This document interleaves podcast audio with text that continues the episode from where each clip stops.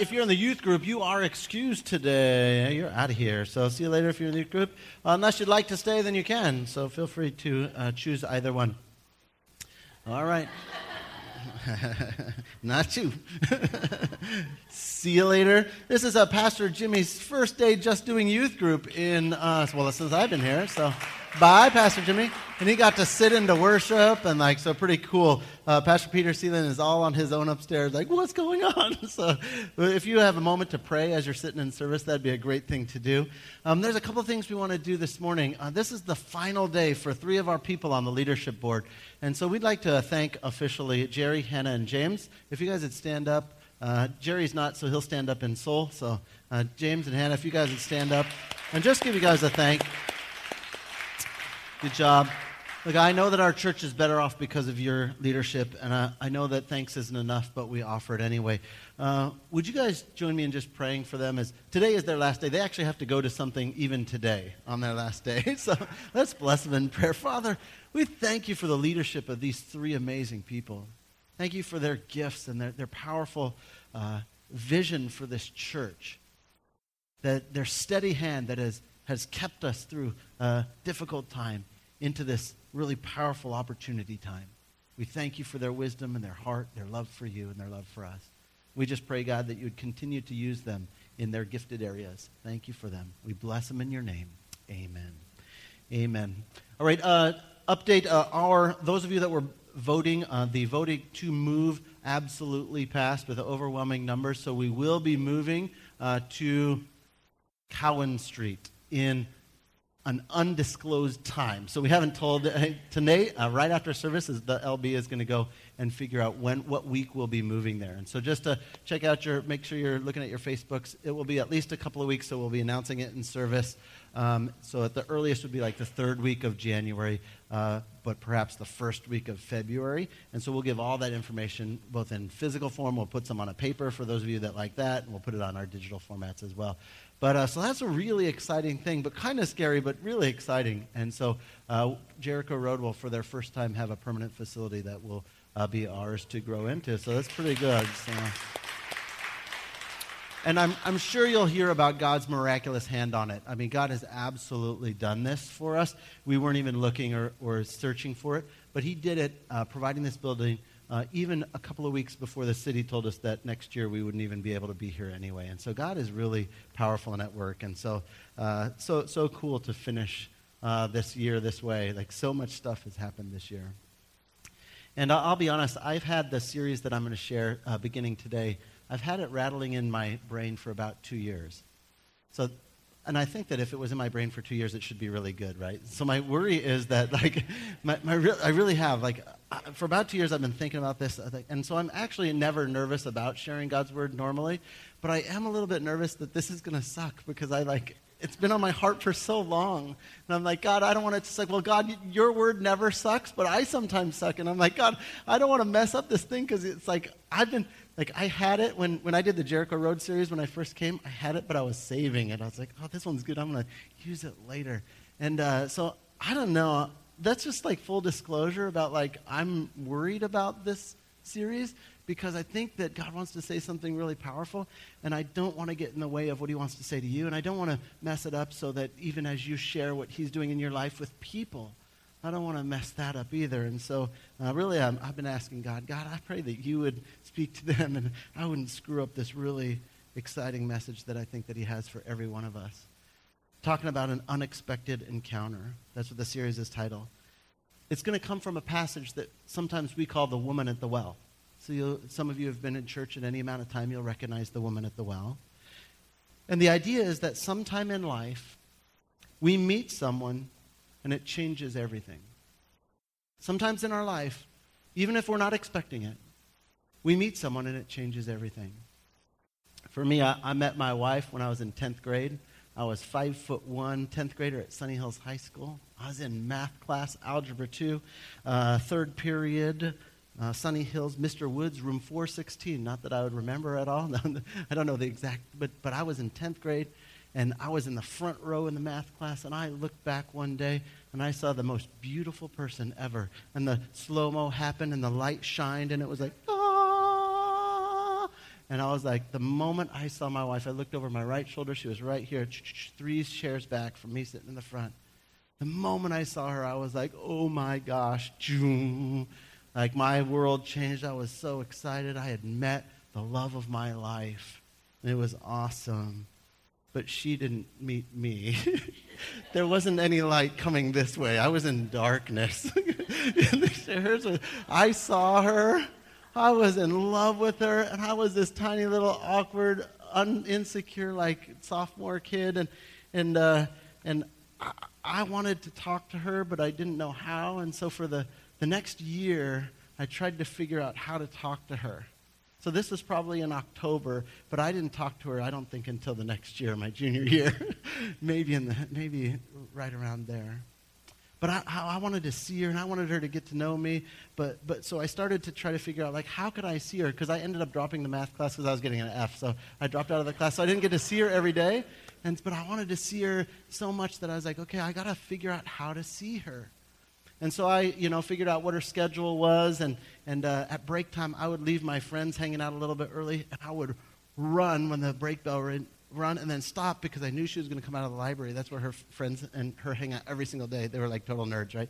And so I would, I never hung out the library. Unless I thought she was going to be there, then I might be at the library. but I would run before, like right before the break bell rang, and then I would stand there and then wait, wait, wait. And then when I saw him coming out, I would walk by like all cool like that, you know, boom. This is, I only had one strap because that's how you did it then.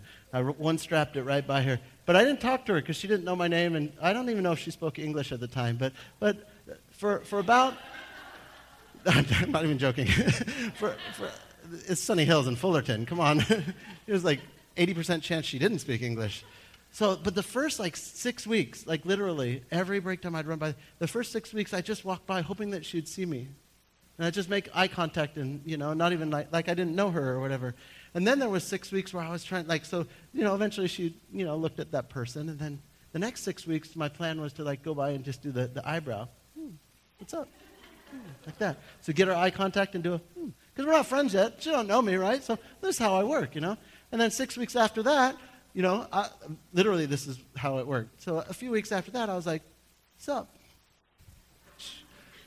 Two or three days later, you can't go every day because that would be obvious, right? So you have to skip a day or two. Then I'd go back and then I'd say, "What's up? Hey, how you doing? What's up?" Like that, you know. Not not uh, just playing it real cool. And so that that took about six months until I actually. Uh, sounds weird. it took about six months till I actually got the courage and that she recognized me. And then, you know, it's like, he's safe. He's not too scary. And she was taller than me at the time. She could and probably weighed more than I did. She was like 85 pounds, and, and I was skinnier than her, so it was sad back then. But after about six months, I actually got enough courage to finally talk to her. How you doing? Something like that. I don't know. But, it, but I would purpose to go see her. And, and Jesus is similar to that without like the awkward, sort of creepy, but cute, awkward, creepy. Uh, so Jesus is really similar to that with us. Like he really desires to meet with us. I mean, so much so that he would go out of his way, not even out of a library, but he would go out of his way to meet with you. Here's Jesus in heaven. So he, Jesus didn't get birthed, he existed eternally, and he's in heaven. And, and, and God tries to meet with people, but uh, through angels and mediators and the law and this kind of stuff, and people aren't able to get to come up to God. They can't ever, they can't, they can't live up to the law that God has set. They can't reach to him. And God says, I really want to be with them. And so, Jesus, I'm going to send you to go meet them because they can't meet me. They can't get up here. And so, Jesus leaves heaven. I mean, heaven is perfect. There's nothing wrong, nothing bad. It is absolute perfect and happiness. And Jesus chooses to leave that, we call it the incarnation, and come into the form of a human being, and not even be the king of the human beings, but to be a servant of people, and ultimately to get crucified, spit on, and beat by human beings for the sole purpose of meeting you. He went out of his way cosmically, eternally, infinity, taking the form of a human being, being incar- to, incarnate to come and meet with you. Jesus is interested in eating, meeting every single person. He, wants to des- he has a desire to build a genuine relationship for every one of us. And our unexpected encounter begins with the idea that Jesus wants to meet you right where you live. See, he has to search you out because we didn't even look to him. But he came and he wants to meet you right where you live, no matter your location. If you're in Asia, Africa, North South America, Europe, Australia, even if you happen to be in Antarctica, Jesus wants to meet you right where you live. If you live in, in, in a poor village in Thailand or in Coto de Caza, a poor village in America, Jesus wants to meet you wherever you live. But not just geographically where you live, but, but sort of metaphorically. Jesus wants to meet you right where you live. No matter the circumstances that you're living in, whether you're poor or rich, whether you're a doctor, a lawyer, a store clerk, or a stay at home parent. Jesus wants to meet you where you live. During the best year of your life, or, or if it's one of the worst years of your life, Jesus wants to meet you where you live. No matter what your life looks, at looks like at the moment. Maybe, maybe there are people here who are enemies of God. You're just like, my wife dragged me here. That's why I'm here. Maybe some of you are, you know, you're ambivalent. You don't really know. Sometimes we call it agnostic. You're not against God, but you're not for God. You just don't know. Maybe there's some non-religious people even came here today. Like, yeah, I'm just I'm looking around, but I'm not really sure. I'm a little skeptical. We could have some new believers here. We have some people who have maybe been a follower, but a disinterested follower for quite some time. And we have some people here who are lifelong Christians. So wherever you're living, that's where Jesus wants to meet you. So for non believers, the Bible says something like this to you God demonstrates his own love. Here's how he shows it while you're still sinner, while you're still an enemy of God, while you're still against God, while you're still agnostic or anti-God or whatever you are, if you're in that camp, you're not a believer in him. Jesus says, I love you enough to come and die for you. Even if you're my enemy. He says, I love you so much that I will, while we are sinners, Christ died for us. For if we're, while we're God's enemy, we were reconciled to him through the death of his son, how much more can we be near him after we've been reconciled, since we've been saved through his life. So even if you're an enemy of God, Jesus still wants to meet you. And some of us, we've been friends with God for a long time. Maybe you met God. There's this really cool passage, but an important passage in Revelation. And sometimes people think this is talking to non believers, but this passage is written to the church at Laodicea. In the church are Christians. And so this passage is written to Christians. It says, Look, Jesus says, I stand at the door and I'm knocking. If you hear my voice and you open the door, then I'm going to come in and we'll share a meal together as friends. So this, this verse is for believers because some of us, we, we believe in our brains about Jesus. We said yes to Jesus, but we have wandered away from him and we haven't met him recently. But the Bible says the word to you is Jesus is like, I am right here. I am right there knocking because I want to meet with you and I want to be with you and I want to hang out with you and I want to share a meal, not, not literally, but I want to, I want to, I want to be with you. I want to meet you. So Jesus wants to meet us wherever we're at, wherever we live. Imagine with me for a moment, imagine with me this type of person. Maybe a Korean American woman living in Irvine. She's been to church many times. She knows the basics and she knows most of the nuances, too. She finished college and she's working, you know, trying to juggle her schedule, take care of the family, find time for her friends, shuttle the kids around. She's made lots of mistakes along the way. I mean, more mistakes than she'd like to admit, more mistakes than anyone even knows about. Certainly, her early sexual encounters that led to an abortion. Alcohol was a problem for a while, but she mostly has it under control now. I'm not sure which was the bigger mistake, her divorce or the quick marriage that happened before that. She's got some friends, but maybe not too close because, because of the insecurity that's within. That if they found out that she really doesn't have it all together like she portrays to the world. And so she doesn't let people get too close. She has no idea that what she really needs is an unexpected encounter with Jesus. I mean, maybe, maybe you're like that today. as you review your year, maybe think about your life a little bit. You haven't really thought about it, but perhaps you too need an unexpected encounter with Jesus. I mean, you weren't even expecting it this week. I mean, you didn't know that something was going to happen today, maybe. But here it comes. Are you open to an unexpected encounter? Our passage comes from John chapter 4. Now, Jesus learned that the Pharisees had heard that he was gaining and baptizing more disciples than John. Although, in fact, it wasn't Jesus who baptized, but his disciples.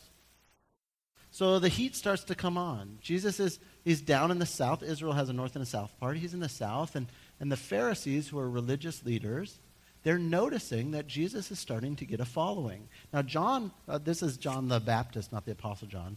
Uh, this John the Baptist, he had a lot of people following him. And now Jesus' groups are getting bigger than John's. And the Pharisees are taking notice. And they're like, huh, what's going on? The Pharisees are not interested in losing religious power.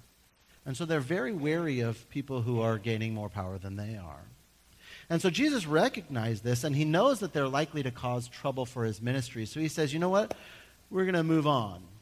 He says, we're not going to deal with that now. Now, Jesus isn't afraid of confrontation. He's going to have plenty of confrontation later. It's just not the right time now. So he leaves uh, from here, and he's actually going to travel northward towards where his home is in Galilee. So Jesus left Judea and he went back once more to Galilee. Now he had to go through Samaria. So I got a map here. Ready for a map? I do believe I have a map here. I don't have a map? Oh, that was my second, the update one. All right, well, I will picture you out a map, okay? So, so here's, uh, Israel's like long and thin. The southern part is called Judea. Now, what happens is if you go right up through the center of Judea, you have to go through a place called Samaria.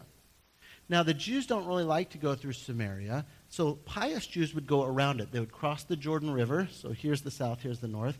The easiest way to go to Galilee is just straight up. But many of the pious Jews, because they didn't like the Samaritan people, they would cross the Jordan River, go up this way, and then cross back. Now, it was only about a 20 or 30 mile difference. If we were driving, it wouldn't be a big deal for sure. But it was a walking distance, and so sometimes it was kind of a pain. But they would uh, purposely avoid uh, Samaria, many Jewish people. Not all of them, but many would. But it was worth it because they seriously disliked the Samaritans. And the reason is the Samaritans' ancestors were uneducated, poor Jewish people who had been left behind after the Babylonians conquered the Jews. So the, the way the Babylonians work, they come down, they conquer, they take all the smart people, all the rich people, all the educated people, and all the nobles, and the Babylonians take them back to their capital and make them work for the Babylonians. So what gets left is like the, the riffraff, right? So that was what's left. And this is some several hundred years before the time we're talking about. And so these poor people are sitting there, and uh, they're hanging out kind of by themselves, and they end up marrying the Canaanite people. So it's Jewish people, poor Jewish people, marrying Canaanite people. Now, God had forbidden the Jewish people to marry Canaanite people, but uh, it was kind of a mess at that time. They had been conquered. The Jewish nation wasn't, didn't even exist. And so I'm sure people were like, kind of whatevers, you know? And so they married these uh, Canaanite people, and they became the Samaritans. Now, they don't worship in Jerusalem, but instead they set up their own worship centers that were in Samaria. They didn't want to go all the way down. And so they put these uh, uh, worship centers, which combined elements of the Mosaic law. So they had some Jewish parts, and they had some superstitious parts that were ancient, and they had some Canaanite religion parts. So they kind of mixed this all together. We call this syncretism. So they took all their, their culture, they took their friends' religion, and they made their own kind of religion. And so the Jewish people don't like them because of that. These people built, built their own temple they, they built it and they named it a temple to Yahweh, which offended the pure Jewish people, of course, because they were using God's name. So they built a temple to Yahweh at Mount Gerizim. And the Jews didn't like that, so when they came back, they got released from the captivity. They actually destroyed that temple in about 128 BC, 126 BC, right around there. So they destroyed that temple. They didn't like them having their own worship center.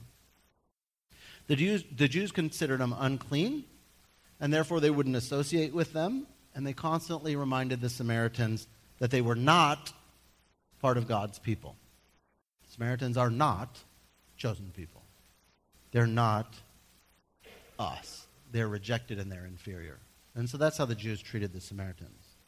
But will you look back at the passage with me? There, there's a part that, that is really important and really easily missed. Can we look at uh, John 4 3 and 4? So, so Jesus left Judea. He went back once more to Galilee. And check out this phrase here. Now he had to go through Samaria. Now he had to go through Samaria. Now, this is a really interesting word, so I looked it up in Greek. And what this, the emphasis of this word, he had to, means it was, it must happen. It's literally translated must happen, or it is absolutely necessary that he goes through Samaria. But is it absolutely necessary? Why did Jesus have to go through Samaria? It isn't because of travel routes, because I told you earlier that Jews would constantly go around S- Samaria. There were tr- well traveled travel routes around it that you didn't have to go through it. It wasn't for any practical reason. You didn't have to go there to get a particular water or a food stop. There was no reason that he would have to go through Samaria. But the Bible says that he had to go through Samaria. And we're going to see this because there were people who needed to meet him, people he needed to meet with. Remember, our premise is that Jesus meets us where we live. He couldn't go around because there were people right in the middle of Samaria that needed to meet him, and they would not meet him unless he went where they lived. They were in need of an unexpected encounter. There were people waiting for salvation waiting for God's healing touch, waiting, aching inside, and they didn't even know it. Jesus had to go them to them because Jesus always goes where we live. Guys, that's just as true today as it was then. Jesus meets us where we live, locally and metaphorically. You are not too far out of his way. There is no one here that is unreachable, and none of our friends are unreachable. There is no one on this planet that is too distant from God. He won't go around you, and He won't sidestep you. You don't have, you, you can't possibly come from a place that's too small or too large, too crowded or too dirty or too rich. Jesus always meets us wherever we live. So Jesus comes to this town in Samaria called Sychar. Doesn't ring any bells. Near the plot of ground Jacob had given to his son Joseph. Now, let me tell you something really interesting about Sychar. Sychar was just recently, oh, there's my map. Hallelujah. Oh, someone jumped in there. See? There's a way north. Jesus is going to Galilee. That's where he's from, up north. And uh, he was coming from Jerusalem. So the pious Jews would jump the Jordan River, go up that way. It's nice. Jordan River is nice vegetables and, and water. But Jesus goes directly through to Sychar. Now, Sychar is really interesting because Sychar is a rebuilt city. The city it rebuilds on it, if you're a Bible nerd, you're going to go like, the city is, that it's rebuilt on is Shechem. Say, hmm, that sounds familiar. I've been to church a lot. Why does Shechem sound familiar? Would you remind me, Pastor Sam, why Shechem sounds familiar? And I would love to remind you why Shechem sounds familiar. Shechem is the first place, so Sychar is renamed. Shechem was destroyed, and Sychar is the city that was renamed where Shechem was. Shechem is the first place that Abram stops when he goes to the land of Canaan. Remember, God calls Abram out of Ur of the Chaldeans. He wanders around, and when he gets to the promised land, this is the place. He stops here. This is where Abraham then renews the covenant with God. God had promised him some stuff, and he says, God, you're going to, and God meets him again right here at Shechem. And He says, I'm with you, I'm meeting you. This is my covenant for your people here. This is the place where God appeared to Abraham. This is the place where Abraham stopped when he got into the promised land. This is the place where Jacob bought a piece of land and built an altar to God after fleeing his uncle Laban. And he came running back to the land he was about to meet Esau. This is where he met him, right here. He and his wives stopped here. And this is where they set up camp in Shechem. This is where Jacob met with God. This is where the bones of Joseph were eventually buried. Remember, Joseph went into Egypt. He died there. He remained bones there for 400 years. And when they took him out and they brought him back to the promised land after wandering around for 40 years, this is where they buried him at Shechem. Joseph's bones. This place is crazy. This is where Joshua, you know, Joshua who retook the land, this is where he renewed the covenant with God. And this is where Israel and he revived their passion for their Lord. If you'll know that phrase, as for me and my house, we will serve the Lord. That was given at Shechem, later known as Sychar. This place is all about God's promise amidst human weakness and brokenness meeting us despite our inability to meet him, meeting us despite our failings. This happens all the time at the city of Shechem. And Jesus is about to have another miraculous encounter. Come on, give me a come on now. Come on now. He's about to have another miraculous encounter. So Jacob's well is there, the one that Jacob dug. And Jesus, tired as he was from his journey, he sits down by the well and it's about noon. So he arrives in Sychar, gets to the place he wants to be. Nobody's there, and he sits down and he begins to wait. The well is the Starbucks of Israel.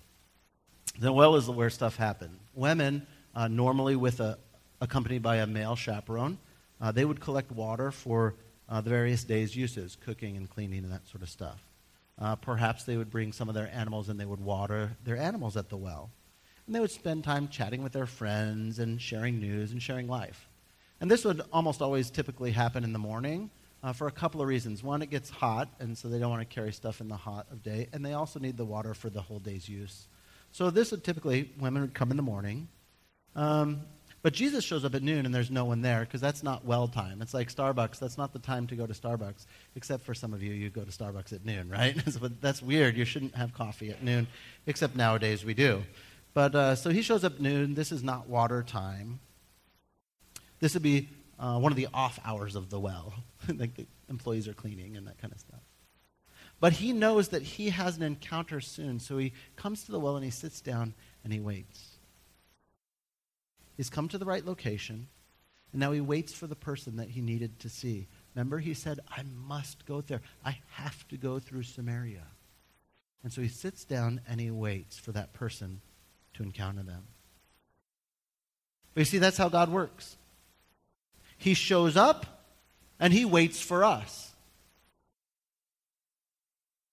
God shows up and he waits for us. The miraculous, unexpected encounter that was about to happen at that well is exactly what is happening right now in the Heritage Center in Irvine, California. Jesus was here before you were. He came into these chairs earlier today and he sat down and he was waiting for you. He knew you were going to be here. And he sat and he waited, just like he did at the well. And he was waiting for you because he knows this is where you live and he knows he needs to meet with you. Every single one of us. Jesus is waiting for the person that he came to meet today. But will you show up? I mean, you're physically here. Are you available? Are you open? Jesus has come, and he is absolutely waiting to meet you right where you live right now, here at the Heritage Center. But are we available? I know you weren't expecting it. I know that that maybe you didn't know that Jesus was waiting. But that's why it's an unexpected encounter. You didn't know today was the day that you were going to meet Jesus again. Some of you, for the very first time. Some of you, he's knocking and he says, Hey, remember me? Like we used to hang out, but it's been a minute. I came where you are. I'm ready to meet with you. Are you ready to meet with me? Because Jesus always meets us where we live. He wants to talk with you. He wants to share good news with you. He wants to have a metaphorical meal with you. He wants to place his arms around you and comfort you, no matter your situation.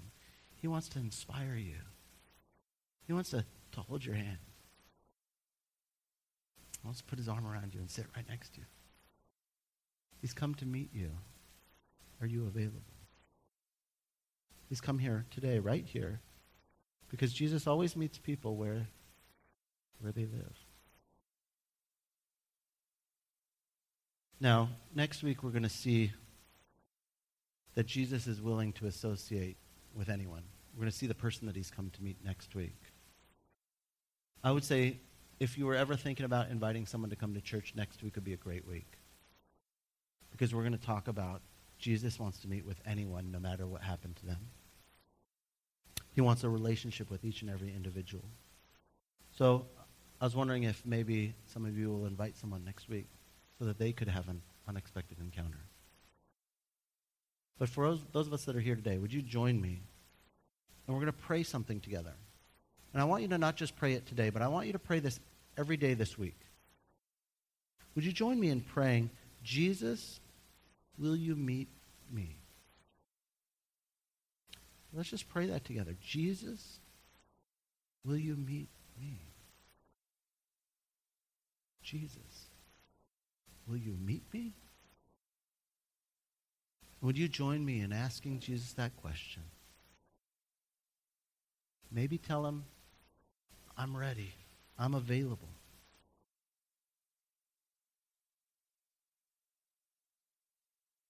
Jesus, will you? Maybe you didn't expect it. You weren't planning on it. Jesus is knocking. He wants to be with you. For your first time or for your 10,000th time. Right where you live, Jesus wants to meet with you. Would you pray with me? Jesus, will you meet me?